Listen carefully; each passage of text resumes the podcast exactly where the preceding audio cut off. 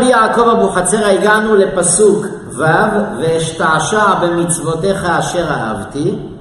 שבוע שעבר כבר ראינו פירוש על זה, לכן נמשיך, כפי שהזמן ייתן, יש לנו עוד שני פירושים על הפסוק. בואו נראה מה שנספיק בעזרת השם. הפירוש הראשון זה פסוק שרבי יעקב, פירוש שהביא אותו בהקשר אחר, אבל הנה גם הוא חוזר עליו פה בהקשר לפסוק הזה. דוד המלך אומר בתהילים ואשתעשע במצוותיך אשר אהבתי. אי נמי אומר הצדיק עוד הסבר כפי מה שכתבנו מקודם.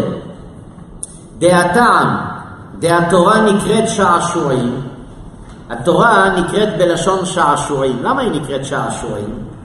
משום דהמחדש חידושים בסודות התורה, יש לו אהרה משער נאורין עילאין, והשער נאורין כפולין הם. לפיכך נקראת התורה שעשועים תרי ש"ע. אני לא מבין בקבלה, אני רק אגיד מה כתוב, כן? הרבי יעקב אבוחצירא רוצה להגיד, התורה נקראת בלשון שעשועים. בתורת הסוד כתוב שיש 370 אורות עליונים. זה נקרא שער נהורים. עכשיו תבינו שכל מה שמדברים בעולמות העליונים, תמיד אנחנו רואים את הביטוי אורות. נכון? למה אורות? כי אור זה משהו שאתה רואה אותו, אבל אתה לא יכול למשש. הוא כאילו רוחני. לכן כשמדברים על העולמות העליונים, הכל זה אורות. אורות העליונים, נאורין העליונים. ברור שיש שם מעבר לאורות, אבל כדי להמחיש או לסבר את האוזן על כוח הקדושה שיש בעולמות העליונים, הכל זה אורות. אגב, מעניין, כתוב בספרי הסוד, שבגלל שהנשמה מגיעה מעולמות העליונים, ששם הכל זה אורות, לכן תראו שאנחנו נהנים בעולם הזה מאורות. אתם מכירים משחקי אורות שעושים? באירועים לפעמים, הבזקים, כל מיני, למה אתה נמשך לראות את זה? זה מעניין, נכון? זה מעניין. כל מיני זמרים, כל מיני תקליטנים, אורות, הבזקים, זה עושה ככה, עושה לך איזה קורת רוח לראות את זה. אני לא מדבר על האורות שמסנוורים אותך, אתה יוצא, אתה רואה את הדג פרוס מרוב סנוורים, כן? לא על זה אני מדבר. לפעמים אתה רואה משחקי אורות פתאום. היום יש באולמות מסכים, כל מיני אורות, צבעונים. למה אתה נהנה מזה? כתוב בספרי הסוד, כי הנשמה שלך, זה מזכיר לה את השמיים. כי בעולמות העליונים יש שם הרבה ענייני אורות. לכן זה עושה קורת רוח ואתה לא מבין מה הקשר, אז מה אם זה אור? למה זה כזה יפה? תראו שהנשמה נהנית מאורות. בהרבה גינות בלילות יש כל מיני אורות צבעוניים, זה עושה לך טוב.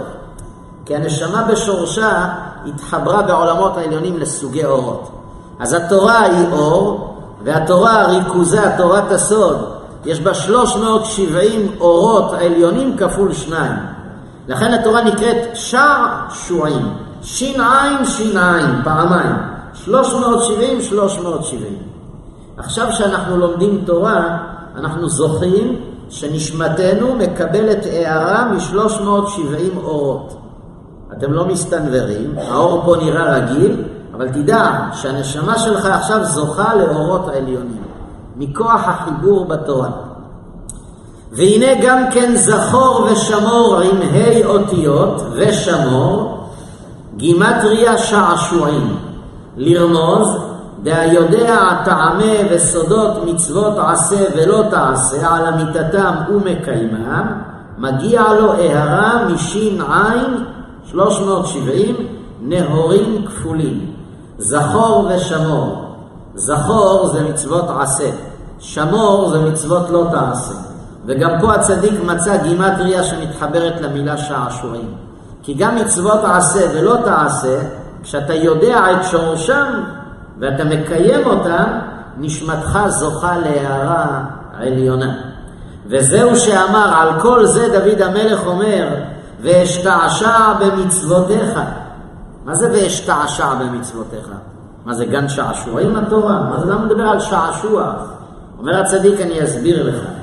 דהיינו כשאדע התורה ואהיה מחדש חידושים בסודות התורה, אזכה להארת ש"ע נהורים, וכשאדע גם כן סודות המצוות, ואקיימם כהלכתן, אזכה גם כן להארת שער נאורים. וזהו שאמר ואשתעשע. למה דוד המלך מזכיר פעמיים את המילה, במילה ואשתעשע פעמיים ש"ע? כי גם לימוד התורה וגם קיום המצוות, כל אחד מזכה אותנו באורות העליונים כמניין 370. דהיינו, וזהו שאמר ואשתעשע, דהיינו התורה והמצוות, כשאדעם על אמיתתם ואקיימם, בזה אזכה לשעשועים העליונים. וזהו אשר אהבתי, דהיינו בזה נשלם רצוני ואהבתי. נסביר את זה בקצרה, אומר רבי יעקב, דוד המלך בעצם אמר לקדוש ברוך הוא, ריבונו של עולם, אני רוצה לזכות לאורות העליונים שיש בגן עדן. אבל איך אני אזכה? ואשתעשע במצוותיך. בזכות המצוות שאני לומד ומקיים, אני אזכה לשעה 370 אורות העליונים. נמצא וכתוב פה דבר גדול ועצום, כשאנחנו לומדים תורה בימים האלה, ואנחנו גם מתעסקים במצוות כמו סוכה וארבעת המינים, איזה הארה נשמתנו זוכה. יגיד האדם, אני לא מרגיש שום אור, אני לא יודע על מה אתה מדבר, אתה צודק. אנחנו לא מרגישים באורות האלה מסיבה אחת פשוטה, כי אין לנו את היכולת, אנחנו אנשים גשמיים לצערנו. אבל בבא סאלי יכל להגיד לך כמה אורות יש עליך. אנחנו לא בדרגות האלה, אבל אם היינו בדרגה, היינו רואים את האורות שסביבנו. מתי כן נזכה? אחרי 120, או בביאת גואל צדק, כשהנשמה מתפרקת מן הגוף הגשמי, אז היא זוכה להרגיש באותם אורות העליונים. איך הפסוק אומר, ואוהביו כצאת השמש בגבורתו. אומר הבן איש חי, כמה זה צאת השמש בגבורתו? פי 343, שימו לב, פי 343 מאור השמש פה הנוכחית. זה האור שיצא מפניהם של אוהבי השם. היום על השמש הנוכחית אתה לא יכול להביט. אם תכפיל אותה בעשר, גם משקפי שמש לא יעזרו לך. אז מה זה להכפיל את אור השמש ב-343? יודעים איזה עוצמה של אור וחום יש סביב הצדיקים? אבל מה כתוב? ויצאתם ופשתם כעגלי מרבק. הצדיק יהיה סביבו כל כך הרבה אור, ומה הוא יגיד? איזה נעים, איזה אור. עוצמה של 343 של השמש. והרשעים מהעוצמות האלה פשוט יתאדו ויהיו אפר תחת הצדיקים, כי הם לא יוכלו להכיל את אור העוצמה של האורות הללו. איך זוכים לאורות האלה? אומר רבי יעקב, מכוח עמלה של תורה, קיום המצוות וחתירה לדעת את סודות התורה. אלה הדברים שמקנים לאדם את הזכות שהאורות האלה יבקעו ממנו. הנה מעוד פירוש אומר הצדיק, מה שאמר אשר אהבתי, הרי דוד המלך אמר ואשתעשע במצוותיך אשר אהבתי. מה הוא התכוון אשר אהבתי? הכוונה, לא אהבתי בעולם הזה כי אם המצוות. דוד המלך אומר, תראו, כל אחד אוהב דברים מסוימים. אומר דוד, ואני, מה אני אוהב בעולם? רק מצוות. ואין לי שמחה ושעשוע כי אם בקיומם. ואין לי שום נחת רוח ושעשוע בהנאות העולם ותענוגיו. כי לא נבראתי כי אם לעשות רצונך. תראו איזה גדלות, דוד המלך מעיד על עצמו. וחלילה לא היה משקר, דוד המלך. היה אומר, ואשתעשע במצוותיך אשר אהבתי. ריבונו של עולם, מה אני אוהב בעולם? עסק המצוות. זה משעשע אותי, זה הדבר היחיד שאני אוהב. כל הנאות העולם הזה לא מדברות אליי, אומר דוד המלך. וכמו שאמר המשורר, ומה לי מזמן אם לא רצונך. דוד המלך כל תאוותו לעשות רצון השם. לא חיפש שום מטרה אחרת. וזהו שאמר, לכן דוד התכוון ואמר, ואשתעשע במצוותיך אשר אהבתי. כלומר, לא אהבתי, כי אם השעשוע הזה של המצוות דווקא, ושום שעשוע אחר של הנאות העולם הזה לא אהבתי. לכן אני מבקש מלפניך, עוזרני על השעשוע הזה להשיגו. טוב, אז אתה אוהב להשתעשע במצוות, מה אתה רוצה מהקדוש ברוך הוא? ריבונו של עולם, אם זה הדבר היחיד שאני אוהב, אז תעזור לי לזכות להבנת המצוות. אז תראו, דוד המלך, וזה דרכם של הצדיקים, שהם בעולם הזה, מה חיפשו? להשתעשע במצוות. תראו, יש היום אנשים, אני לא חלילה בא לפסול, כולנו הרי גם רוצים ליהנות בעולם, אבל השאלה מה עיקר ומה טפל. ודוד המלך אומר, אצלי ההנאה היחידה, הדבר היחיד שגרם לי קורת רוח, אומר דוד, זה העסק במצוות. היום תראו, העולם, בגלל שיש ריקנות, כי הרי אם אין מצוות, הנשמה מחפשת משהו, צריכה להתמלות. אז תראו, היום העולם מציע הרבה דברים למלות. אתה יכול לראות אנשים לפעמים יושבים שעות, והם דנים בשיא הרצינות, שתבינו, בשיא הרצינות. ממש עושים פלפולים. זה היה גול או זה לא היה גול? אתם מבינים? זה ממש, אתה רואה אנשים יושבים, ממש, טובי המומחים, והם מנתחים, ואיך היה, ומה היה. כמו שאתה מנתח את סוגיות הגמרא, ממש. למה זה ככה? כי, כי אם אין תורה, יש רקנות, צריך למלות במשהו, אתם מבינים? אתה צריך להתמלות. אז לכן אתה רואה אנשים שעושים פלפולים. לקחתי את תחום הספורט, אבל זה לא רק, יש אנשים שעושים פלפולים במסעדות למשל, ובאכילה. אומר לך, לא, המסעדה הזאת, הם יודעים לשים את הפלפל שחור בדיוק במינון הנכון. אתה לא מרגיש בכלל טעם של פלפל שחור, הוא הרגיש, הוא יודע כמה גרם שמו. זה ממש תעשייה שלמה. אומר דוד, תראה במה הם נהנים להתעסק, במה אלה, ואני מה? רק הפלפולים בתורה. הלולב צריך להיות באורך הזה, לא באורך הזה. כמה זה צריך ללמד אותנו, איך אנחנו צריכים בעולם הזה להבין שבאנו למטרה אחת בלבד, לעשות רצונו יתברך.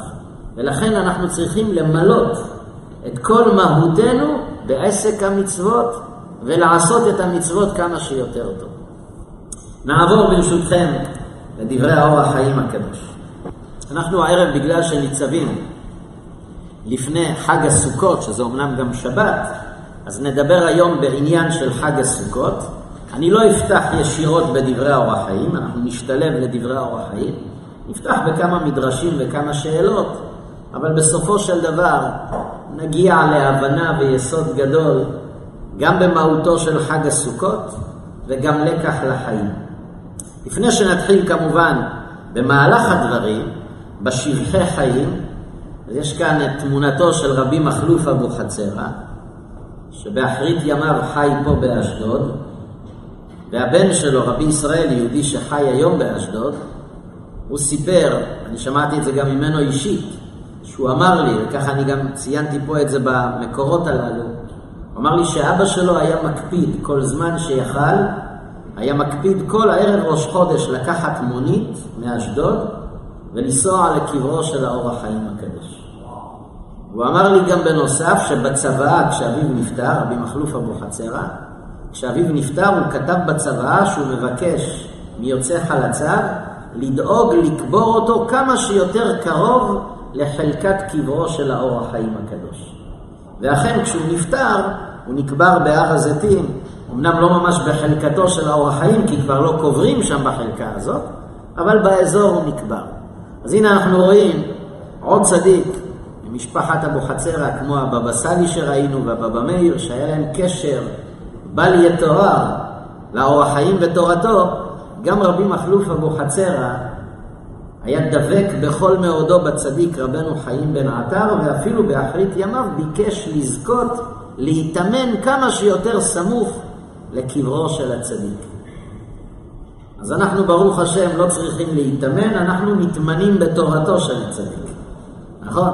מתחברים לצדיק על ידי שאנחנו מתמנים ומטמינים עצמנו בהבנת דברי תורתו, לשונו הקדוש.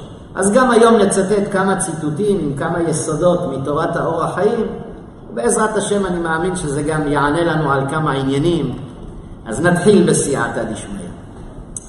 בפסוק בפרשת אמור, מקור אחד, התורה מספרת, התורה מצווה, בסוכות תשבו שבעת ימים.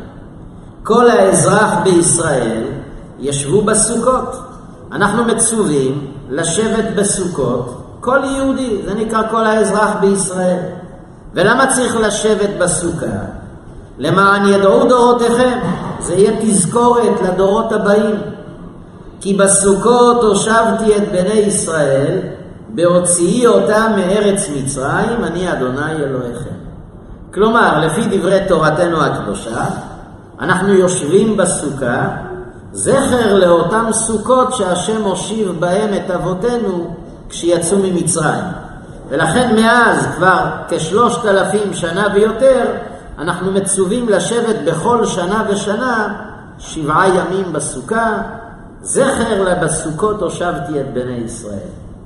הגמרא מיד במסכת סוכה בדף י"א מביאה, הבאתי רק דעה אחת כי דעת רבי עקיבא חולקת, אבל הגמרא אומרת שם כי בסוכות הושבתי את בני ישראל, ענני כבוד היו דברי רבי אליעזר.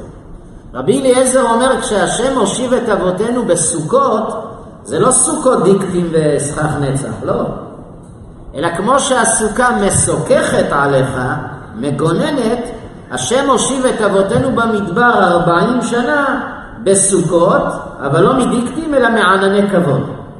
אז לפי רבי אליעזר, כשאנחנו יושבים בסוכה, זה לסבר את האוזן, זה לתת לנו קצת המחשה איך אבותינו ישבו בענני כבוד. אני כבר אומר, לפי דברי הגמרא ולשיטת רבי אליעזר, כשאתה יושב בסוכה, אתה אמנם רואה קרשים וענפים מעל הראש, אבל אתה צריך לדמיין שבעצם הענפים האלה זה עננים. גם הדיקטים סביבך זה עננים, וככה אבותיך ישבו ארבעים שנה במדבר. ממש מוקפים מכל עבר בענני כבוד.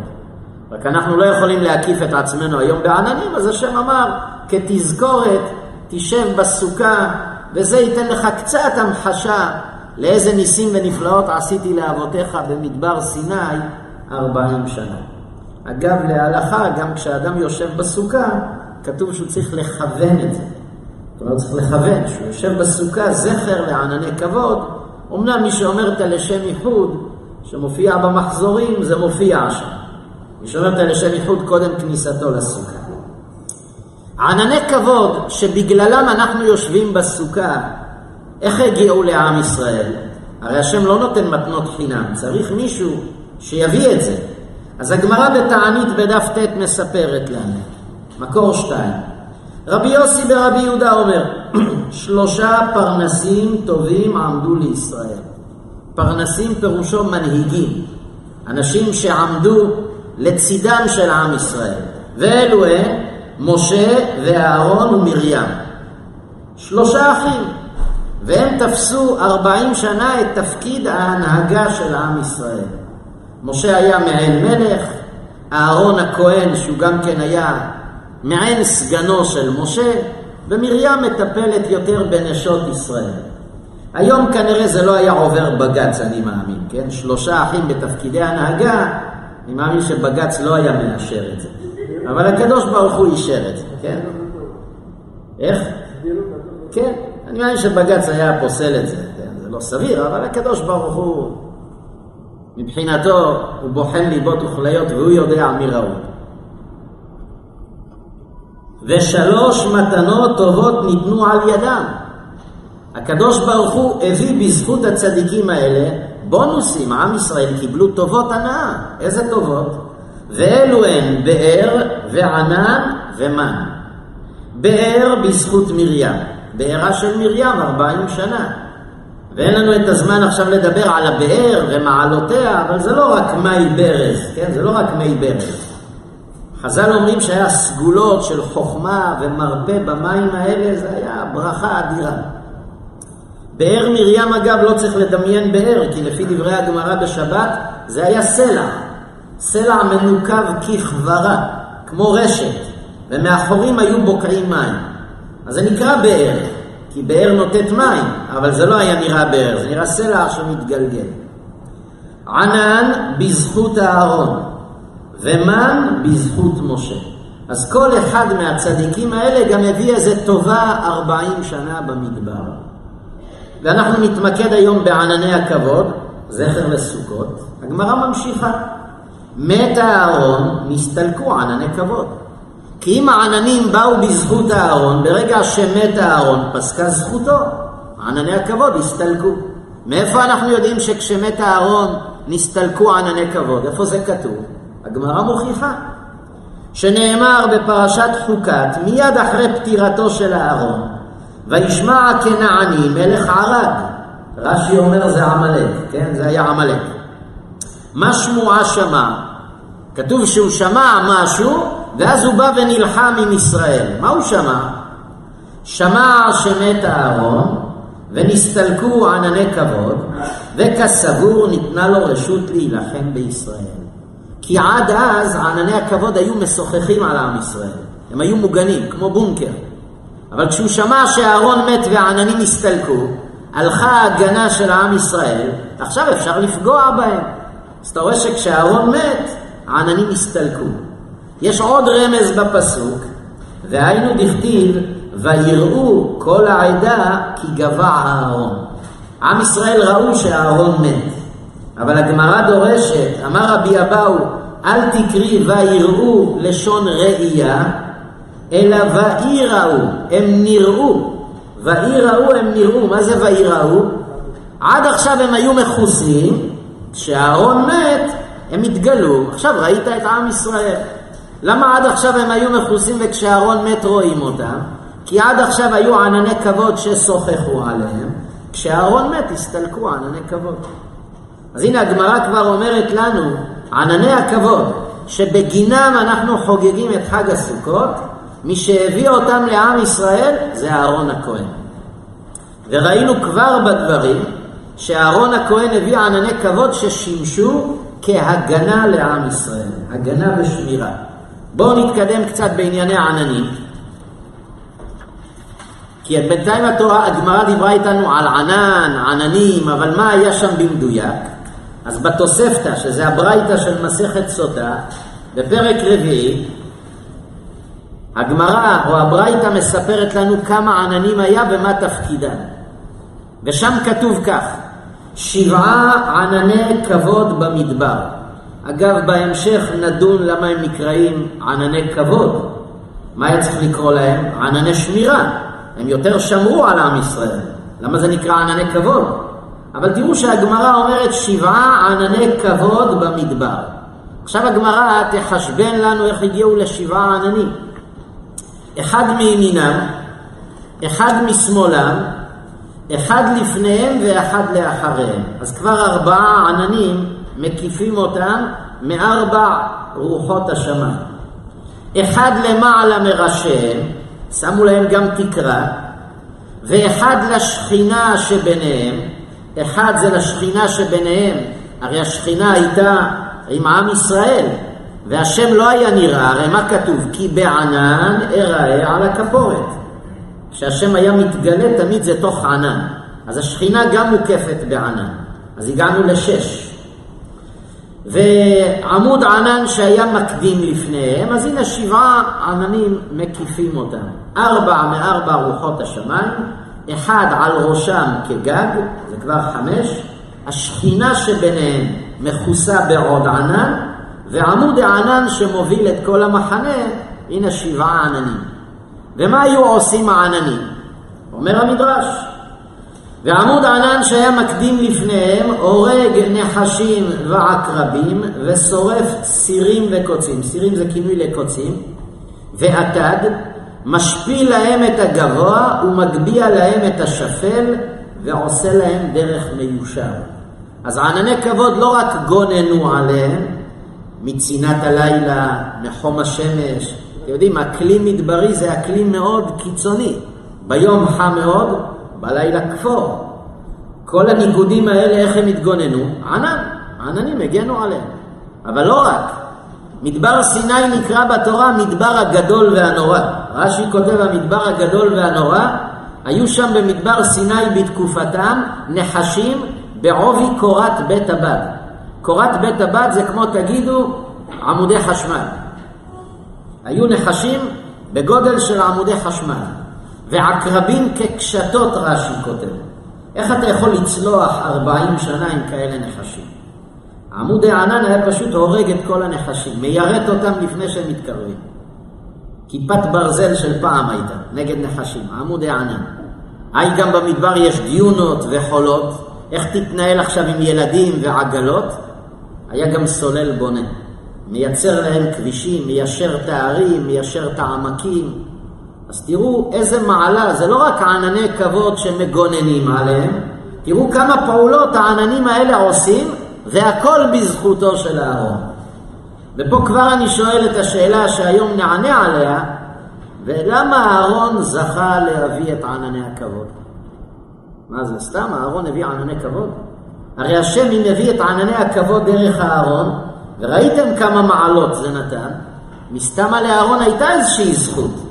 מהי הזכות שנתנה לאהרון להביא ענני כבוד לכלל עם ישראל ארבעים שנה? אבל לא סיימנו עם ענני הכבוד, עוד מקום. רש"י כותב בספר דברים, וזה יענה על השאלה למה עננים נקראים ענני כבוד. הרי בינתיים ראינו שהם עננים ששומרים עליהם מפני נחשים, מפני השמש. אני הייתי קורא להם ענני שמירה. מה זה ענני כבוד? אז תראו, רש"י מעניין. רש"י כותב על הפסוק, שמלתך לא בלטה מעליך ורגלך לא בצקה, זה ארבעים שנה. מה זאת אומרת שמלתך לא בלטה מעליך ארבעים שנה? אומר רש"י, אני קורא איתכם במקור ארבע. ענני כבוד היו שפים בכסותם, שפים, לשון לשפשף, ומגהצים אותם כמין כלים מגוהצים. ואף קטניהם, גם הילדים הקטנים, כמו שהיו גדלים, היה גדל לבושן עמהם. ונסביר מהסוף להתחלה. קודם כל רש"י אומר, ילד שאימא שלו תפרה לו בגד, נגיד בגיל שנה הוא היה כשיצאו ממצרים.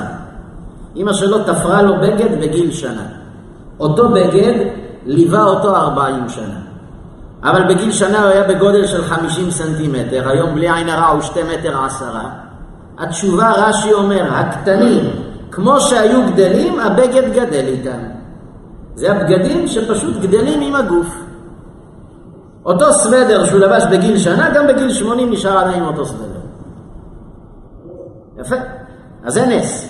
אבל בוא נשאל שאלה, בסדר, הבגד גדל, אבל אם אתה לובש בגד 40 שנה, הוא לא מתלכלך. ולהיות עם בגד מלוכלך זה לא מכובד. פה נכנסו ענני כבוד לתמונה. כשאדם היה מתלכלך בבגדו, היה נכנס לענן ויוצא, הרי הענן מקיף אותם, אבל הענן יש לו עובי. כמו מטוס שנכנס בענן. הוא היה נכנס לענן ויוצא, עבר ניקוי יבש. עכשיו נבין למה עננים נקראים ענני כבוד. כי ללכת עם בגד לא נקי זה לא מכובד. מי נתן לך את הכבוד? העננים. הם ניקו אותך. הם שמרו שהבגד שלך יהיה נקי. אז זה לא רק ענני שמירה מחום השמש, מנחשים, אלא גם ענני הכבוד כיבדו אותם. נתנו להם בגדים נקיים. ניקוי יבש. כן? אני מכיר איזה ניקוי יבש כשהייתי ילד, קראו לו קשת בענן, אני חושב. אז הנה, אולי מפה עננים, קשת, עננים, אני יודע. אז מי שרוצה לפתוח ניקוי יבש, הנה יש לו שם. ענני כבוד תקרא לזה. נכון? ענני כבוד עשו ניקוי יבש לאבותינו. לכן זה נקרא ענני כבוד, כי זה נתן לך כבוד. הענן נתן לך כבוד, הוא השאיר לך את הבגד נקי. גם את זה אהרון הביא להם, לא? כשהוא הביא להם ענני כבוד, הוא הביא להם גם שירות של כביסה דרך הענני כבוד. והשאלה עוד יותר מתעצמת, מה הזכות של אהרון? שבזכותו שבעה ענני כבוד ששומרים עליהם ומכבסים להם את הבגדים. זה כבר בונוס נוסף שאהרון נותן להם. מה הזכות שהייתה לאהרון? ושאלה שלישית, האור החיים הקדוש כותב בפרשת חוקת, שאהרון בעצמו נהנה מאותם ענני כבוד. ותראו איזה הנאה מעניינת הייתה לאהרון. בפרשת חוקת, כשמגיע זמנו של אהרון להיפטר מן העולם, זה היה בראש חודש אב בשנה הארבעים לצאתה ממצרים. אז אהרון הכהן נפטר. באותו יום השם אומר למשה את המילים הבאות: קח את אהרון ואת אלעזר בנו והעל אותם אור ההר, תעלה אותם לאור ההר, והפשט את הארון את בגדיו, תוריד לארון את הבגדים. והלבשתם את אלעזר בנו. תלביש את הבגדים שאתה מוריד מהארון, שזה בגדי הכהונה, תלביש את אלעזר בנו. והארון ייאסף ומת שם, ושם הארון ייפטר. רבנו חיים בן עטר שואל שאלה אחת, אבל יש גם שאלה שמפריעה לו, שהוא לא מזכיר אותה במפורש. השאלה הראשונה, שימו לב בפסוק, והפשט את הארון את בגדיו. יש פה כפילות. אם היה הפסוק אומר והפשט את הארון, מה הכוונה? תוריד לו את הבגדים. למה צריך להדגיש? הפשט את הארון את בגדיו. אם אתה אומר לבן אדם תתפשט, מה אתה מבין? תוריד את הבגדים. אני צריך להגיד לו תתפשט מהבגדים? תתפשט, פירושו תוריד בגדים. מספיק היה שהשם יגיד למשה, והפשט את הארון. למה יש פה הדגשה את בגדיו? דבר נוסף, וזו שאלה שהיא נסתרת, אבל האור החיים גם עליה עונה, אבל זה לא נעים. איפה הכבוד של אהרון תגידו לי? משה אומר לו, תוריד את הבגדים, מה, הוא יישאר ערום? בסדר, עוד חמש דקות הוא הולך להיפטר, אבל זה לא נעים. משה הוא האח הקטן של אהרון. ואהרון, גם אל תשכחו שאלעזר, הבן שלו, עומד שם באותה מערה.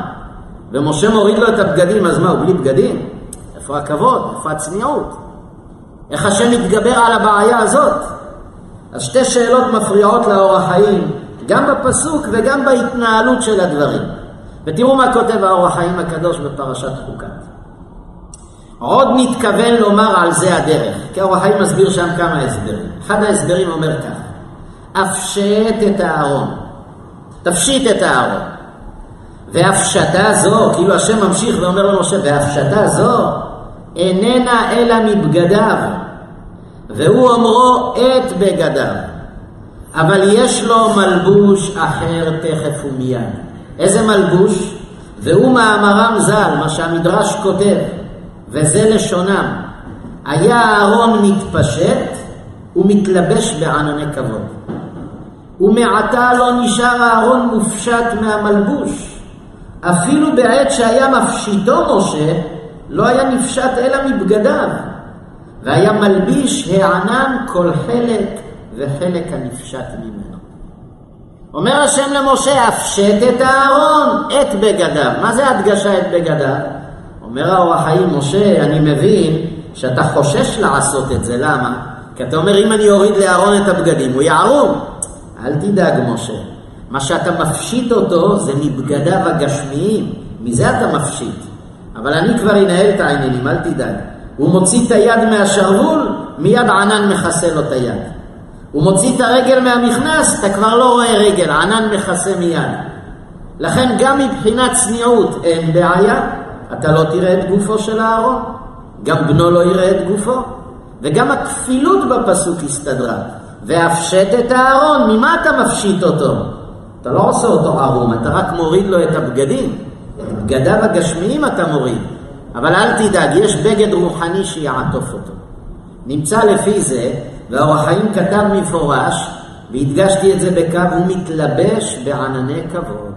לא רק שאהרון הביא לעם ישראל ענני כבוד כשמירה, לא רק שהוא הביא להם את ענני הכבוד כמכבסה לכבס את הבגדים, וזה נתן להם כבוד, הוא עצמו זכה להתכבד באותם עננים. סנטימטר מבשרו לא נראה לא למשה ולא לאלעזר בנו. הוא הוריד את כל בגדיו והוא נשאר מכוסה בענני הכבוד. רואים פה קשר מאוד מיוחד בין אהרון לענני הכבוד. והשאלה שאנחנו צריכים לדעת, למה אהרון זכה לכל הזכויות האלה? שגם עם ישראל הרוויחו, גם הוא הרוויח מענני הכבוד. מה מיוחד היה באהרון הכהן? אז פה נצטט כמה ציטוטים, ואפשר לראות כבר את היסוד בדברי האור החיים, אמנם נראה כמה ציטוטים שיחזקו את זה מכל כיוון. אומר האור החיים במקור שש, אור החיים בפרשת שמות. אתם זוכרים שיום בהיר השם מתגלה למשה בסנה ואומר לו, משה, הגיע זמן גאולתם של בניי, בבקשה, תקנה כרטיס טיסה למצרים ותרד למצרים. את ההוצאות מתחשבן אחר כך, אמר לו השם. כשתעלה להר סיני, תקבל החזר הוצאות. בינתיים אתה צריך לרדת להר למצרים, לגאול. משה רבנו מתחיל למצוא כל מיני תירוצים למה הוא לא רוצה ללכת. אני כבד פה וכבד לשון, אני לא ראוי. בסוף אחת הטענות שמשה מעלה, האחרונה שבהם, אומר הפסוק, ויאמר, משה רבנו אומר לקדוש ברוך הוא, ויאמר בי אדוני, בבקשה השם, שלח נא ביד תשלח. גם אם ענית לי על כל הבעיות שעוררתי ופתרת, יש עוד בעיה אחת. מי שהיה 60 שנה במצרים, כשאני לא הייתי, כי לדעת רוב המדרשים, משה 60 שנה לא היה במצרים. בערך בגיל 20 הוא ברח ממצרים, והוא חוזר אליה בגיל 80. 60 שנה הוא לא היה במצרים. אומר משה לקדוש ברוך הוא, בבקשה ריבונו של עולם, 60 שנה אני לא הייתי במצרים. בשישים שנה האלה מי עשה את העבודה? אהרון. אז שלח נא ביד תשלח. מי שעד היום עשה את השליחות שלך, אני מבקש שגם את השליחות הזו שהוא יעשה. דהיינו משה דואג לכבודו של אהרון. ויחרף אדוני במשה, פה השם כעס כבר. ויאמר, הלא אהרון אחיך הלוי, ידעתי כי דבר ידברו, וגם הנה הוא יוצא לקראתך ושמח בליבו. מה השם עונה למשה? ולמה השם מוסיף משפטים? הרי השם יכל להגיד למשה, משה, אני החלטתי שזה אתה וגמרנו. לא, גם ידבר ידבר, ורעך ושמח. מה היה עומק תשובתו של השם? אומר האור החיים הקדוש. נתכוון השם, נתכוון השם, להגיד שבחו וענוותנותו של מי? של אהרון הכהן. כי מן הראוי היה לו להקפיד. אהרון היה צריך לכעוס, היה צריך להיות לו קפדה. על מי קפדה? על משה. על היותו הוא לפה, ואחיו הקטון יגדל ממנו. ואמר, לכן השם אמר למשה, כי מלבד שלא יקפיד על הדבר, אלא גם ושמח בליבו. אני תרשו להגיד את האורח חיים במילים קצת יותר בוטות, כדי לחדד את המסר ואת התשובה. אבל האורח חיים אומר, תראה כמה השם משבח את אהרון, כמה ענווה הייתה בו. אהרון הכהן, אומר האורח חיים, היה צריך להקפיד, לא אני אומר, הוא אומר. מן הראוי היה לו להקפיד. על מה אהרון היה צריך להקפיד? כשמשה רבנו מגיע למצרים, מה הוא אומר לאהרון? תשמע, אהרון אחי, אהרון אחי.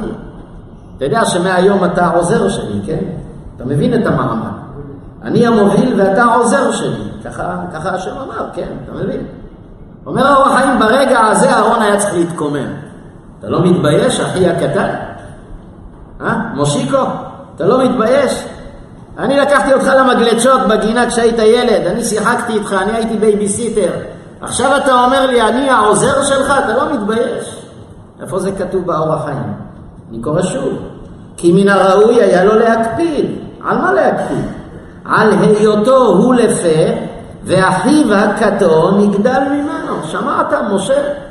אהרון היה צריך לבוא הביתה, להגיד לאשתו, לא מתבייש, אחי הקטן לא מתבייש. שישים שנה, כנראה שכח מי הוא ומי אני. כנראה שכח שאני אחיו הגדול. איפה כבד את אביך לרבות אחיך הגדול? מה הוא ביקש?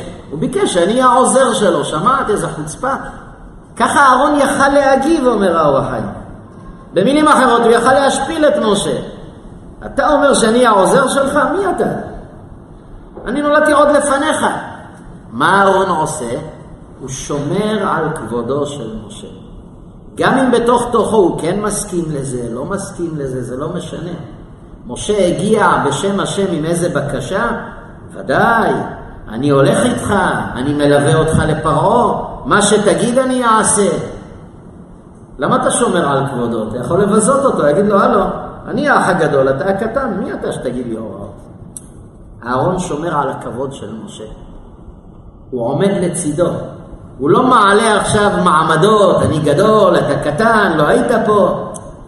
הוא נותן למשה את כל הכבוד, כל הכבוד. ותראו לכל אורך הדרך, אהרון נגרר אחרי משה, מה שמשה אומר עושה.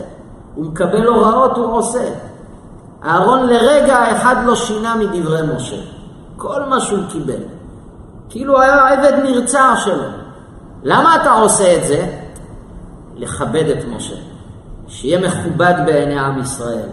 אם אני אזלזל בו, אם אני אמעיט בערכו, אם אני לא אקבל את הסמכות שלו, איך יכבדו אותו עם ישראל? אהרון מהרגע הראשון שומר על כבודו של משה. והקדוש ברוך הוא מעיד את זה, ורעך ושמח בליבו.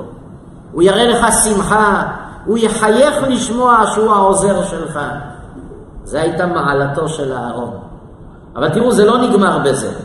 בואו תראו נקודה יותר חזקה, כמה הוא שומר על כבודו של אהרון. כמה אהרון, סליחה, שומר על כבודו של משה. מקור שבע, פרשת כי תישא. משה רבנו נמצא בשמיים, עם ישראל למטה עושים עגל, ואז השם אומר למשה, לך רד כי שיחת עמך, רד למטה. משה יורד, רואה את העגל, שובר את הלוחות, מטפל במי שצריך לטפל, ואז הוא פונה לאהרון במילים הבאות. ויאמר משה אל אהרון, מה עשה לך העם הזה? כי הבאת עליו חטאה גדולה. תגיד לי, מה עשה לך העם הזה שהבאת עליו עגל? ויאמר אהרון, תשימו לב למילים, אל איחר אף אדוני, אל תכעס עליי. אתה ידעת את העם כי ברעו, אתה יודע שעם ישראל זה לא עם קל. וגם ויאמרו לי, עשה לנו אלוהים אשר ילכו לפנינו. ואומר להם למי זהב יתפרקו, ויתנו לי ואשליכהו באש, ויצא העגל הזה. אני לא עשיתי עגל, אני רק זרקתי זהב לאש. אל תאשים אותי. אני כבר רואה בפסוק שמשה תוקף ואהרון מתנצל. ואם תגידו שזה לא ברור, בואו נראה את דברי קודשו של האור החיים הקדוש. הוא מחדד את זה יותר. עוד ירצה אומרו מה עשה, אומר האור החיים בפרשת כי תישא, כשמשה שואל את אהרון, מה עשה לך העם הזה? מה משה התכוון? תראו איזה מילים. פירוש, אומר משה לאהרון, לו יהיה שאנסוך באונס המספיק לעבור על עליו, אף על פי כן, היה לך לשער החטאה הגדולה שתשיגם, והיה לך לסבול הצער לבל תאבד עמרה. משה לפי האור החיים תוקף את אהרון. אהרון, תגיד לי, מה עשו לך? קשרו אותך מהרגליים? מה עשו לך? מה עשה לך עם הזה? ואם תגיד, הרביצו לי מכות, היית צריך לסבול מכות, ולא לעבור על עליו שלא יהיה לך אלוהים אחרים על פניי. היית צריך לסבול צער וייסורים, ולא לעשות להם עגל. זו טענה שמשה טוען לאהרון. ואם אני אומר את זה במילים קצת יותר בוטות, משה עכשיו תוקף את האהרון. תתבייש לך אהרון. מה, קצת משכו לך באוזן? היית צריך לעמוד כחומה בצורה. לא יהיה עגל, תרביצו לי, תקעו אותי, אני לא עושה עגל. למה לא עשית ככה? משה בא בהתקפה. מה אהרון עונה לו? ראינו כבר בפסוק, ויאמר אהרון, אל יחרף אדוני, אל תכעס עליי. אומר האור החיים, מה אהרון ענה לו? וענהו אהרון, וכי סובר אתה שעשיתי בידי העגל? מה, אתה מאשים אותי שאני עשיתי עגל? חס ושלום. לא כן הוא, אני לא עשיתי עגל, אלא השלכתי הזהב ויצא מעצמו. הרי מי שזורק זהב לאש יוצא לו עגל? אני לא התכוונתי שיצא עגל. אז איך יצא העגל? ויצא מעצמו על ידי מעשה שהיה במאמר, כמאמרם ז"ל שעשו יונוס ויומברוס. אלה שני הבנים של בלעם הרשע. הם היו מכשפים גדולים, הם היו בערב רב, כשאהרון זורק זהב מהצד הזה, הם זורקים כישוף מהצד השני, יצא העגל. נמצא שאם אני מסכם את דברי האור החיים, משה תוקף את אהרון, ואהרון מתנצל, אל תאשים אותי, אני לא עשיתי, תבין, היה פה התערבות של מכשפים. אם אני הייתי עומד במקום אהרון, תגיד לי, מה אתה מתנצל? תפתח חומש עם רש"י, תגיד למשה, בוא, בוא רגע נלמד איזה רש"י, בואו ביחד נלמד איזה רש"י. אומר רש"י במקור שמונה, וידבר אדוני אל משה, לך רד כי שיחת עמך אשר העלית מארץ מצרים. כשהשם רואה את העגל, מה הוא אומר למשה? לך רד, כי שיחת עמך אשר הוצאת מארץ מצרים. אומר רש"י, מה השם אמר למשה? בואו נראה רש"י. לך רד, רד מגדולתך. לך רד זה לא רק תרד מהשמיים. משה, קיבלת תפקיד, מעמד, אני מוריד אותך מכל זה, מפטר אותך.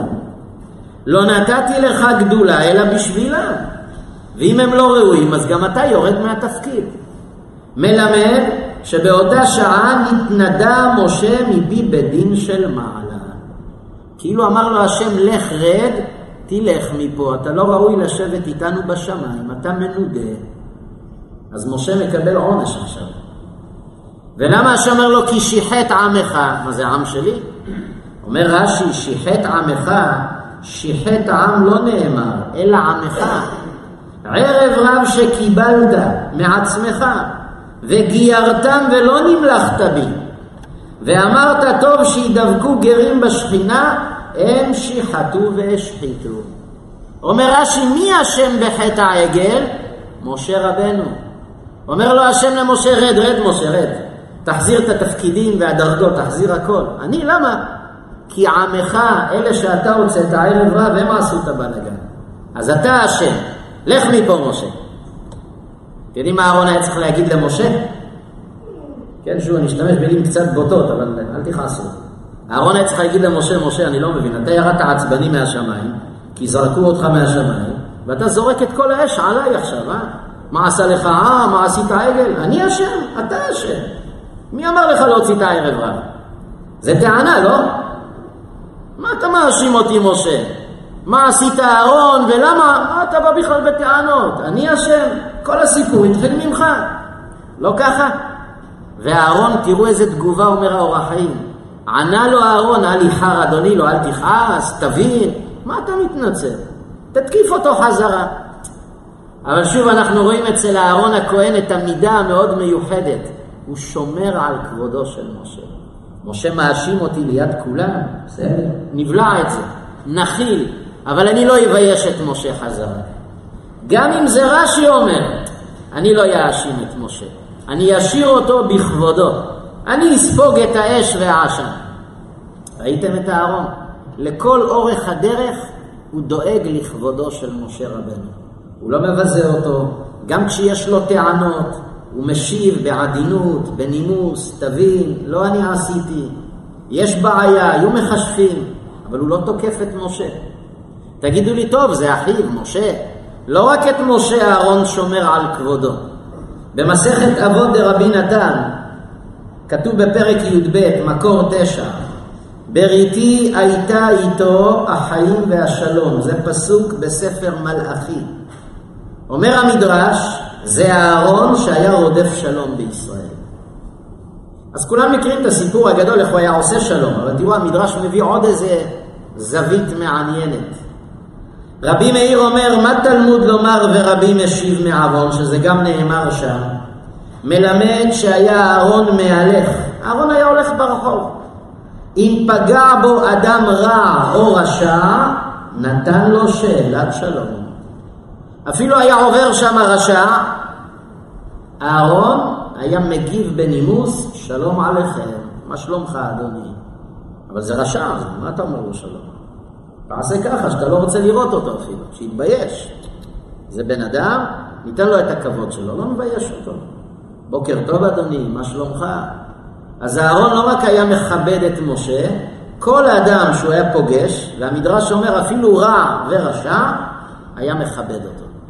לא מכבד אותו כדי שיעריצו את האיש הזה, אבל שומר על כבודו. ומה אם להחזיר אותו בתשובה?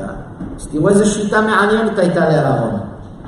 למחר ביקש אותו האיש ללך ולעבור עבירה. פתאום הרשע הזה בא לו לעשות עוד איזה עבירה. אמר, אוי לי, איך אשא עיניי ואראה אהרון? בושתי ממנו שנתן לי שלום. נמצא אותו האיש נמנע מללך לעבור עבירה. אהרון כשיטה היה נותן כבוד אפילו לרשעים. כשהרשע בא לעשות עבירה, אומר הרשע, אבל גם מחר אני אפגוש את אהרון. ואיזה חיוך הוא יחייך אליי, ואיזה שלום, ואיזה נשיקות הוא ייתן לי. אבל אחרי עבירה כזאת, איך אני יכול להסתכל לאהרון בפנים? בוא, בוא לא נעשה את העבירה. דרך הכבוד, אהרון היה מציל אותם מעבירה. אבל לענייננו, תראו, אפילו רשעים שבישראל, אהרון הכהן היה מכבד אותם. שומר על כבודם. הוא ידע איך בעקיפין להציל אותם מעבירה, אבל הוא לא ביזה אותם ברבים. רשע, לך מפה, לא רוצה לדבר איתך. כיבד כל אדם באשר הוא. אני חושב שעלתה לנגד עינינו פה דמותו של אהרון, לבד מהיותו אוהב שלום וכהן וקדוש, הייתה לו מידה מאוד מעניינת שהוא ידע לשמור על כבודם של אחרים. גם רשעים ואפילו משה שלכאורה האשים אותו בכל מיני האשמות, אהרון לא מחזיר מלחמה, הוא לא פוגע במשה, הוא שומר על כבודו. לכן כותב רבי עבדאללה סומך, בעל הזבחי צדק, רבו של הבן איש חי, הוא אומר הכוונות שצריך לכוון בסוכה עם האושפיזין, סדר הכוונות כך: אברהם חסד, יצחק גבורה, גבורה זה דין, יעקב תת, תת זה תפארת, או תלמוד תורה, כן? משה נצח, אהרון, מה מידתו? הוד. למה הוד? עכשיו זה מסתדר יפה. הוד והדר. אהרון ידע לתת לכל אחד הוד והדר. אפילו הרשע לא הביט עליו בעין ככה תקיפה, בעין מזלזלת. אפילו רשע שבישראל הוא נתן לו הוד. בוקר טוב אדוני, מה שלומך? אולי תניח תפילין, בכבוד. זה הייתה מידתו של אהרון הוד. אגב, משה זה מידה הפוכה, נצח. נצח זה לנצח, כי משה היה מנהיג. לפעמים המנהיג גם צריך להכניע את מי שתחתיו. אהרון לא היה מנהיג, אהרון היה כהן גדול. לכן הוא יכל להשתמש בהוד, לתת הוד והדר אפילו לרשעים שבישראל. אני כבר חושב שאם אני מסכם את דמותו של אהרון, כפי שאמרתי לפני רגע, הייתה לו מידה מאוד מיוחדת. הוא ידע לשמור על כבודם של האחרים. הוא ידע לכבד את זולתו. כל מי שפגש את אהרון הרגיש מכובד. הוא דיבר אליי יפה, דיבר בכבוד. הוא נתן לכל אחד כבוד. אומר האור החיים במקור 11, אור החיים בפרשת וישר. כי האדם גורם לעצמו את כל אשר תבואנה עליו. כי אין דבר רע בא מהאדון הטוב לכל ובפרט לידידיו. אומר אור החיים יסוד, בלי קשר לאהרון, תדע לך, כל מה שקורה לאדם, לטוב או לרע, הוא הגורם, הוא לחץ על הכפתור. שלא יאשים אף אחד, וגם לא צריך להודות לאף אחד. אתה גרמת, טוב או רע זה אתה לעצמך. אומר אור החיים, כי האדם גורם לעצמו את כל אשר תבואנה עליו. אם ראית צדיק שבא לו טוב, כי הוא אדם טוב. לכן השם מביא עליו טוב. ראית אדם סובל, צריך לבדוק, אולי הוא גורם סבל לאחרים. אדם גורם לעצמו את הכל. אדם לא יכול להאשים אף אחד. נמצא שהאדם במעשיו מביא על עצמו טוב או מביא רע. כשאהרון הכהן יודע לשמור על כבודם של הבריות, הוא מקבל טובה בעבור זה. לא רק הוא מקבל טובה, כמו שאמר האור החיים, האדם מביא על עצמו בהתנהגות, אני עובר לאור החיים במקור 12, אור החיים בפרשת יתרו, לא רק לעצמך אתה מביא טובה, ייתכן שההתנהגות שלך גם מטיבה לאחרים. אומר האור החיים על הפסוק, ועושה חסד לאלפים, פירוש שגם עושה חסד, אין הקדוש ברוך הוא משלם לו כל חסדו תכף ומיד, אלא בוחר לו אופן פירעון הנאות, לו ולדורות, והולך ופורע בכל דור אשר יצטרך אליו, ויש בו דבר המעמיד הגנה והצלה עד אלפים. לפי האור החיים קוראים כך, ועושה חסד, אדם שעושה חסד, השם משלם לו לאלפים. השם יכל לתת לבעל החסד שתי מיליארד דולר על המקום. אומר השם, מה הוא יעשה עם שתי מיליארד דולר? אני אתן לו שכר, אבל את יתר השכר אני אפצל את זה לדורות הבאים, שגם אחרים ייהנו ממנו. האור החיים אומר שתי יסודות בשתי מקומות שונים שהם משלימים אחד את השני. כשאתה עושה טוב אתה מרוויח, אתה מביא לך טוב, ותדע לך שהטוב שלך גם יביא טוב לאחרים. עכשיו בוא נתחבר לאהרון הכהן. אתם זוכרים שאהרון הכהן היה אדם טוב. הוא כיבד את משה, הוא יכל לבייש את משה, הוא יכל לזלזל בו. אתה אחי הקטן, אל תיתן לי הוראות. אתה מאשים אותי בעגל, אתה אשם. הוא לא עשה את זה. הוא השאיר את משה בכבודו. הוא ידע לכסות את הפגמים כביכול שיש במשה, והוא הבליט את הצדדים הטובים שבו. הוא מדבר עם השם, הוא המנהיג, הוא המושיע, הוא כיסה על הפגמים שכביכול היו במשה והבליט את הטוב. הוא הביט אל הטוב של משה. הוא שמר על כבודו של משה. הוא גונן על כבודו. השם שילם לאהרון ולעם ישראל מידה כנגד מידה. השם הביא בזכות אהרון עננים, שגם גוננו עליהם וגם הביאו להם כבוד. זוכרים? שבעה ענני כבוד גוננו עליהם מפגעי המדבר, כמו שאתה גוננת על הפגמים של משה. מה הוא מאשים אותך? זה פגם, מה אתה מאשים את אהרון? מה אתה חושד בו סתם? אבל אהרון גונן על משה, מה פתאום? הוא לא תוקף אותי, הוא צודק. אני הבעיה, אבל תבין, אתה מגונן על כבודו של משה, אתה שומר עליו. בזכותך אני אתן עננים שישמרו על בני ישראל. דבר נוסף, אתה נתת כבוד למשה. בזה שאתה התנצלת בפניו ולא תקפת, זה השאיר את משה מכובד. כי יכלת לסגור לו את הפה ולהגיד, הלו, אתה אשם. משה היה צריך לשתוק באותה שעה.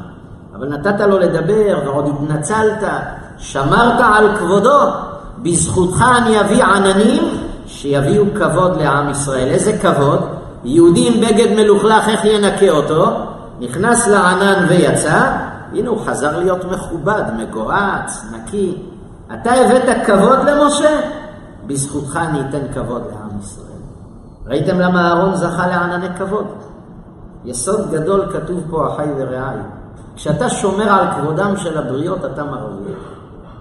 אנחנו בני האדם, מטבענו, אוהבים לשמוע את הסיפורים העסיסיים, כן? אם מישהו בא מספר על איזה תקלה שהייתה למישהו, כן? או בשפת הסלנג קוראים לזה איזה פשלה, תגיד, מה, מה היה שם? בוא, בוא תספר, מה היה? כולנו ככה, נכון, נדרכים. מה, מה היה שם? בוא, בוא נשמע. השם לא אוהב את המידה הזאת. תגונן על כבודו של אותו אדם, שמור על כבודו.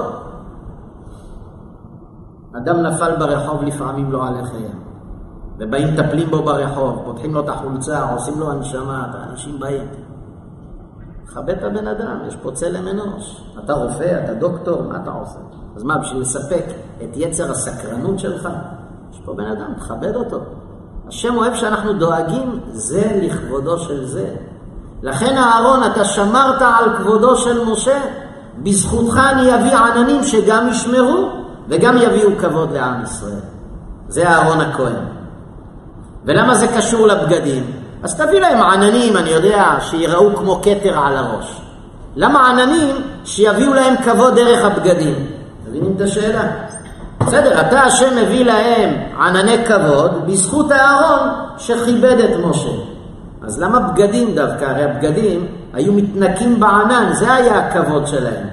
אתה יכול להביא להם ענני כבוד שיראו על הראש כמו כתר, אני יודע.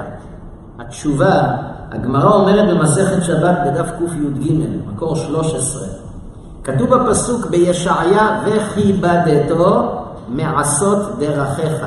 אנחנו מצווים לכבד את השבת. דורשת הגמרא, איך מכבדים את השבת? וכיבדתו, שלא יהיה מלבושך של שבת כמלבושך של חול. איך קשור בגד לכבוד? כי הא דרבי יוחנן, רבי יוחנן איך היה קורא לבגדים שלו? היה קורא למנה, מנה זה הבגדים שלו, מכבדותי. בגד נותן כבוד. למה בגד נותן כבוד? אומר המהר"ל מפראג, בספרו נר מצווה. רבי יוחנן קרעי למנה מכבדותי, כי הבגדים מכסים גנות הגוף. למה בגד נקרא לבוש? אומרת הגמרא בשבת, לבוש לא בוש. אדם מסוגל לצאת ערום? לא נעים. אז למה אתה יוצא? כי אני לובש בגדים. הם מכסים את הגוף. אז אתה לא מתבייש בזכות הבגדים.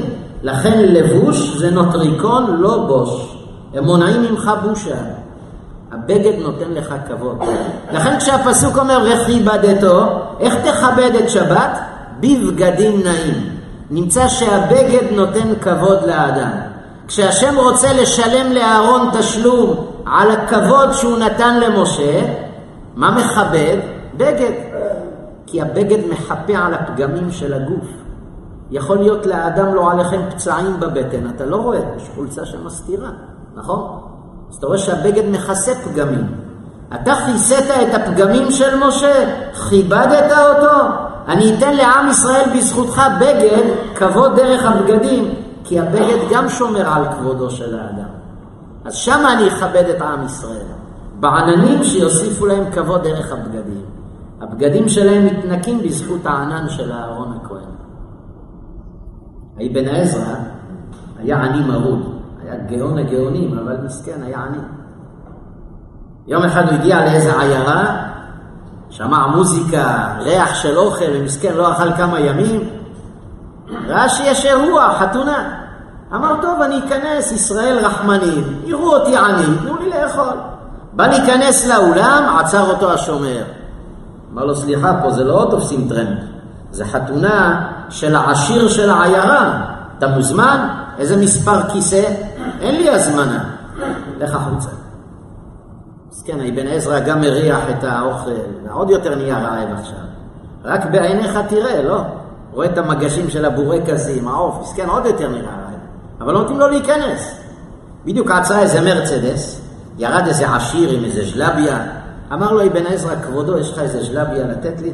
אמר לו, כן, יש לי בבגאז' כמה סטים, בוא קח אחד. אני רק לעשר דקות ואני אחזיר לך. נתן לו. האבן עזרא עכשיו לבש ז'לביה מפוארת של העשיר. חזר לשער של האולם. איך שהשומר ראה אותו, כבודו בכבוד ייכנס, לקח אותו הרב מלצרים לשולחן הכי מכובד. למה אבן עזרא היה עם הוד והדר והבגד, אה, עכשיו קיבלו אותו. שאל אותו המלצר, כבודו, מה אתה רוצה? עוף או פרגית? אמר, תביא לי פרגית. האבן עזרא לוקח את הפרגית עם המזלג, לוקח את השרוול של האשלביה, מתחיל לדחוף את המזלג עם הפרגית. אלה בשולחן אמרו לו, הלו, מה אתה עושה? מה, מה זה פה? שים פה. אמר להם, לא, אני אסביר לכם. אני לפני עשר דקות ניסיתי להיכנס לאולם, לא נתנו לי. למה הייתי נראה עני. שמתי ז'לביה מכובדת, הכניסו אותי. הסימן שהעוף שקיבלתי זה לא לכבודי, זה לכבוד השלביה. אז אני נותן לשלביה שתאכל. אתם מבינים? למה הכניסו אותי? כי לבשתי עכשיו בגד מכובד. אבל אותי לא רצו להכניס. אז לכבוד הבגד, אז אני נותן לבגד שיאכל. הוא רצה ללמד אותם בזה לקח, את העשירים בשולחן. אל תכבדו בן אדם לפי הבגדים, לפי מה שהוא. אבל לענייננו, הבגד מוסיף כבוד לאדם. לכן כשהשם רוצה לשלם לאהרון כבוד, על מה שהוא כיבד את אהרון, את משה, הוא נותן לו כבוד בענני הכבוד דרך בגדים. למה בגדים? כי הבגד מחפה על פגמי הגוף. הבגד נותן לך כבוד, מידה כנגד מידה. אתה ידעת לחפות על הפגמים של משה אחיך. אתה ידעת לכבד אותו. הנה תיקח כבוד דרך הבגדים. איזה כבוד? גם אהרון כשהוריד את בגדיו, ענני הכבוד משמשים לו כבגדים, והוא לא מתבייש, הוא לא ערום, וגם עם ישראל מקבלים כבוד בבגדים. הבגד מתלכלך, לא נעים, נכנס לענן, יוצא, עשה ניקוי יבש בזכות אהרון. תראו כמה מעלה יש לאדם שיודע לכבד. זו הדרך או לא זו הדרך? אומר רש"י בפרשת יתרו, מקור 15. ולא תעלה במעלות על מזבחי, אשר לא תגלה ערוותך עליו. אומר רש"י הקדוש, והרי דברים קל וחומר, ומה האבנים הללו שאין בהם דעת להקפיד על ביזיונן? אבן, אבן של מזבח. ואם אני אדרוך עליה, היא תיפגע? אמרה תורה, הואיל ויש בהם צורך, לא תנהג בהם מנהג ביזיון. האבן הזו משרתת אותך, עליה אתה מקריב קורבנות, אל תבזה אותה. אומר רש"י, אז חברך, שהוא בדמות יוצרך, הוא מקפיד על ביזיונו על אחת כמה וכמה. אתה חושב שרק אהרון כיבד את משה ואת ישראל, זה היה הידור, חומרה? השם דורש את זה מכל אחד ואחד מאיתנו. זה לא רק אהרון נהג חסידות כשכיבד את משה, זה השם דורש מאיתנו דרך אבני המזבח. תראה שאבני המזבח ציוויתי על הכהן לא לעלות במדרגות על המזבח. שלא יפתח את רגליו ותתגלה ערוותו על אבני המזבח, הוא מבזה אותם. אבל זה אבנים. נכון, אבל אני רוצה שלא תבזה את האבנים ומזה תעשה קל וחומר, אז בן אדם אל תבזה. אם אבנים אתה לא מבזה, אז כמה צריך לשמור על כבודו של החבר. לכן אנחנו צריכים כל הזמן לחשוב קדימה, אני לא מבייש מישהו בטעות, שאני לא מזלזל במישהו, כל מילה שאתה מוציא, כל צעד שאתה עושה, תשתדל לכבד. ולפעמים אפילו תמשוך את האש אליך, אבל שהוא לא יתבייש. אל תתפסי אותי על השם, זה סיפור שאני קראתי בעבר, לצערי לא שמרתי, כי הסיפורים מעניינים, אני שומר לעצמי את המקור, אבל כדי לציין את המקור, שמי שירצה לבדוק, אבל זה סיפור שקראתי, אני חושב, על רבי בן ציון פלמן, זה היה אחד מרבני בני ברק, יהודי צדיק, איש מידות גדול, היה רב קהילה, היה לו חברותה במשך שנים רבות, כל הערב הוא היה לומד עם איזה יהודי תלמיד חכם בבני ברק, שני תלמידי חכמים. היהודי הזה מגיע לביתו של הרב פלמן, גם הוא תלמיד חכם בקנה מידה, אני לא זוכר את שמו כרגע, מהדור הקודם של בני ברק, והם היו לומדים במשך כמה שעות כל לילה, נגיד בעשר בלילה היה מגיע אליו, ככה כל לילה, כולל ליל שבת. אותו תלמיד חכם היה רק נוקש על הדלת, רבי בן ציון פלמן כבר מחכה לו עם הגמר הפתוחה. פותח, מיד נכנסים, מתחילים ללמוד. אחד מלילות השבת, אותו תלמיד חכם מגיע לביתו של רבי בן ציון פלמן, הוא שכח משמיים שזה שבת, לחץ בטעות על הפעמון. אבל יודעים איך שהוא לחץ, אוי, נעצר. ואז הוא התחיל לדפוק על הדלת. בדרך כלל הצדיק, רבי בן ציון הוא פותח לו אחרי שנייה, שתי שניות. הם כבר שלושים שנה לומדים בעשר בלילה. הפעם אין קול ואין עונה. הוא שומע תזוזות, אבל הדלת לא נפתחת, דקה, שתיים, שלוש, ארבע, עשר דקות. אבל הוא שומע, רגע, חכה, חכה, אני בא. ואז פותח לו אחרי איזה עשר דקות רבי בן ציון פלמן, פותח לו את הדלת, והוא לבוש ככה עם חצי פיג'מה, חצי חולצה, כאילו זה נראה שעכשיו הוא עבר ממצב פיג'מה למצב בגדים, והוא ככה מגרד את העיניים, מה השעה? כאילו, כאילו קם מזה שינה, מה, מה השעה עכשיו? מה, רק עשר בלילה? וואי, שכחתי. בקיצור, עשה לו איזה הצגה, והבן אדם אומר, תגיד לי, מה קרה לו זה? אנחנו שלושים שנה לומדים בעשר, מה שכח? מה, הלך לישון? איך? טוב, שתק. לימים גילה הצדיק, רבי בן ציון פלמן, כשאותו יהודי נפטר, הוא סיפר ואמר שהוא היה ער, הוא שמע את הפעמון שהוא צלצל, אבל הוא ידע שאם הוא יפתח את הדלת מיד הוא יתבייש. כאילו, איך העזת לצלצל בשבת? אז הוא אומר, אני עשיתי הצגה. אני בהתחלה לא עניתי לו, שיחשוב שבני הבית ישנים. החלפתי בגדים לחצי פיג'מה, עשיתי כאילו קמתי משינה, גירדתי את העיניים. מה גרמתי לו? הוא בלב אמר, אה, הצדיק ישן, בטח לא שמע את הפעמון שצלצלתי. הוא לא שמע שצלצלתי בשבת. הוא אומר, אני עשיתי הצגה יפה, אבל אני ידעתי שזה ישמור על כבודו האבוד. ראיתם מה זה? כמה אנחנו צריכים להתאמץ לא לבייש בן אדם. לצערנו לפעמים האדם יש לו יד קלה על ההדק, זורק משפטים, זורק ככה מילים.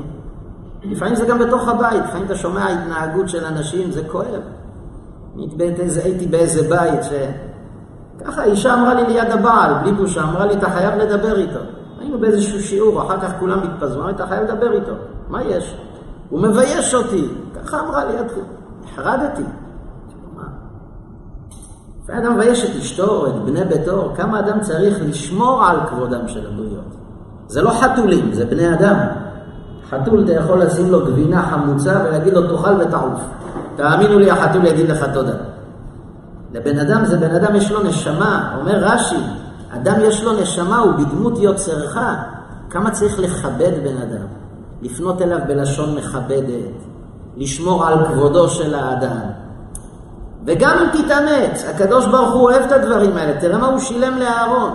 אהרון בצדק יכל להגיד למשה, אתה תוקף אותי על העגל? אתה מאשים אותי? אתה אשם. הרי למה זרקו אותך עכשיו מהשמיים? למה זרקו אותך? כי אתה אשם. אז מה אתה מאשים אותי? אהרון לא עשה את זה. הוא נתן למשה להתקיף אותו. והוא המשיך לעשות הצגה, אתה צודק משה, אני מתנצל, באמת תבין. על מה אתה מתנצל? כבודו של משה חשוב פה, שלא יזלזלו במשה. אז אני מוכן להיות אפילו אבק הנרמס תחתיו. השם שילם לאהרון, תראו איזה כבוד. גם כשמשה מוריד לו את הבגדים לא רואים את בשרו, ענני הכבוד מחפים עליו. עם ישראל ארבעים שנה מקבלים שירות ניקוי יבש בזכות אהרון. הבגד מתלכלך, כנס לקבילה, מלענן, צא אתה מכובד, מגועץ, נקי. בזכות אהרון. איך אומרים בהרשענות? בזכות אהרון, רון ירון, ככה אומרים בהרשענות, בקטע של אהרון. כמה רינה ושמחה הוא הביא לישראל בענני הכבוד. תראי מה זה להיות חצי שעה במדבר, היום בחוץ תשב חצי שעה, אתם בונים סוכה היום, נכון? מה זה לבנות סוכה בחום שלנו פה? מה זה להיות חצי שעה במדבר סיני? אהרון סידר להם ענני כבוד, מיזוג, מוגנים, כי הוא ידע לגונן על הבריות. כמה הדבר הזה חשוב. כשאנחנו ניכנס בעזרת השם מחר לסוכה, נחשוב לעצמנו ונגיד, קיבלנו את הסוכה בזכות בן אדם שידע לשמור על כבודם של אחרים. בזכותו ארבעים שנה השם שומר על כבודם של ישראל דרך ענני הכבוד.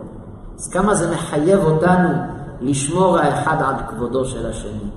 אדם עשה לך טובה, תגיד לו תודה, תכבד אותו, תראה לו שהוא חשוב.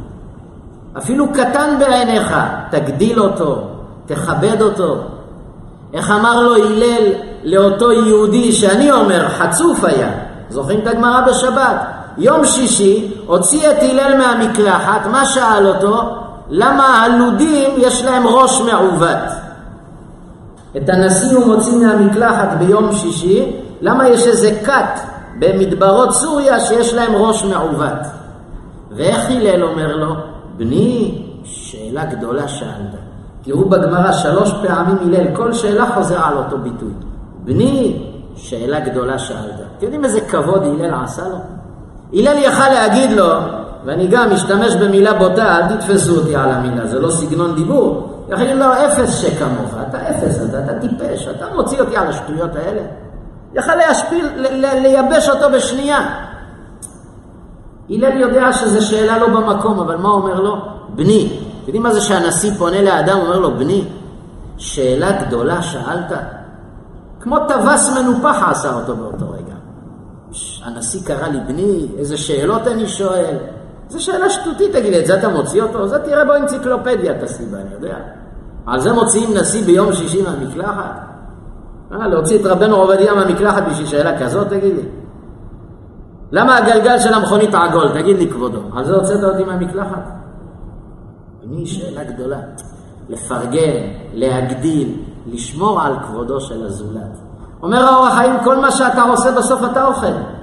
כיבד את האנשים, יכבדו אותך. קראתי על אחד הצדיקים שבאחרית ימיו, צדיק נסתר, הוא אמר שהוא כמעט לא דקרו אותו בחיים, לא בדיקות דם ולא... הוא הסביר, הוא אמר למה? הוא אמר כי מעולם לא שפכתי דמו של יהודי. תראו מה זה. הוא אומר, מעולם לא שפכתי דמו של יהודי. כמעט ולא הייתי צריך להידקר בחיים שישפכו את דמי. ראיתם מה זה? סגולה נגד בדיקות דם, נגד חיסונים, נגד קירות, עירוי, אינפוזיה. תשמור על כבודם של אחרים, אל תשפוך דמם, גם השם ידאג שלא ישפכו את דמך.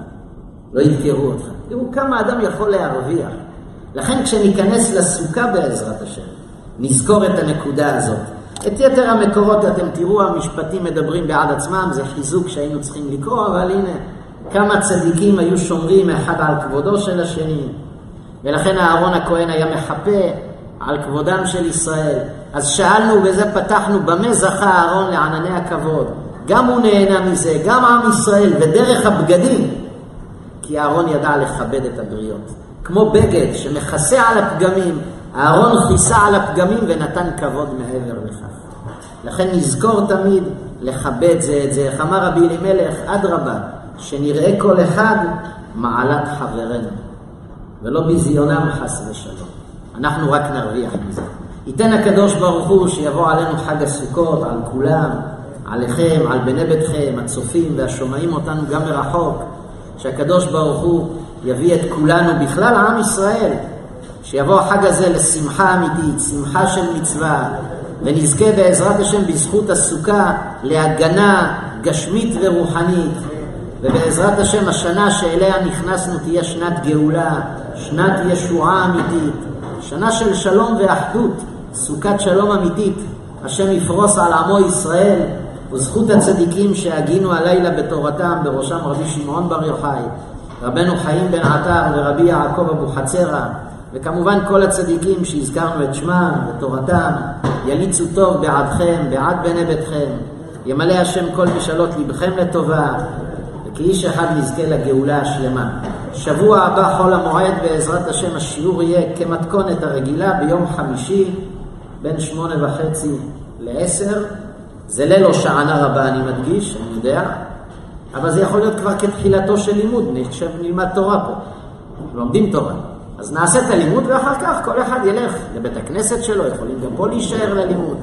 אז ככה נעשה, מי שיוכל, שמחה גדולה ללמוד גם בחג הסוכות את תורתו של צדיק.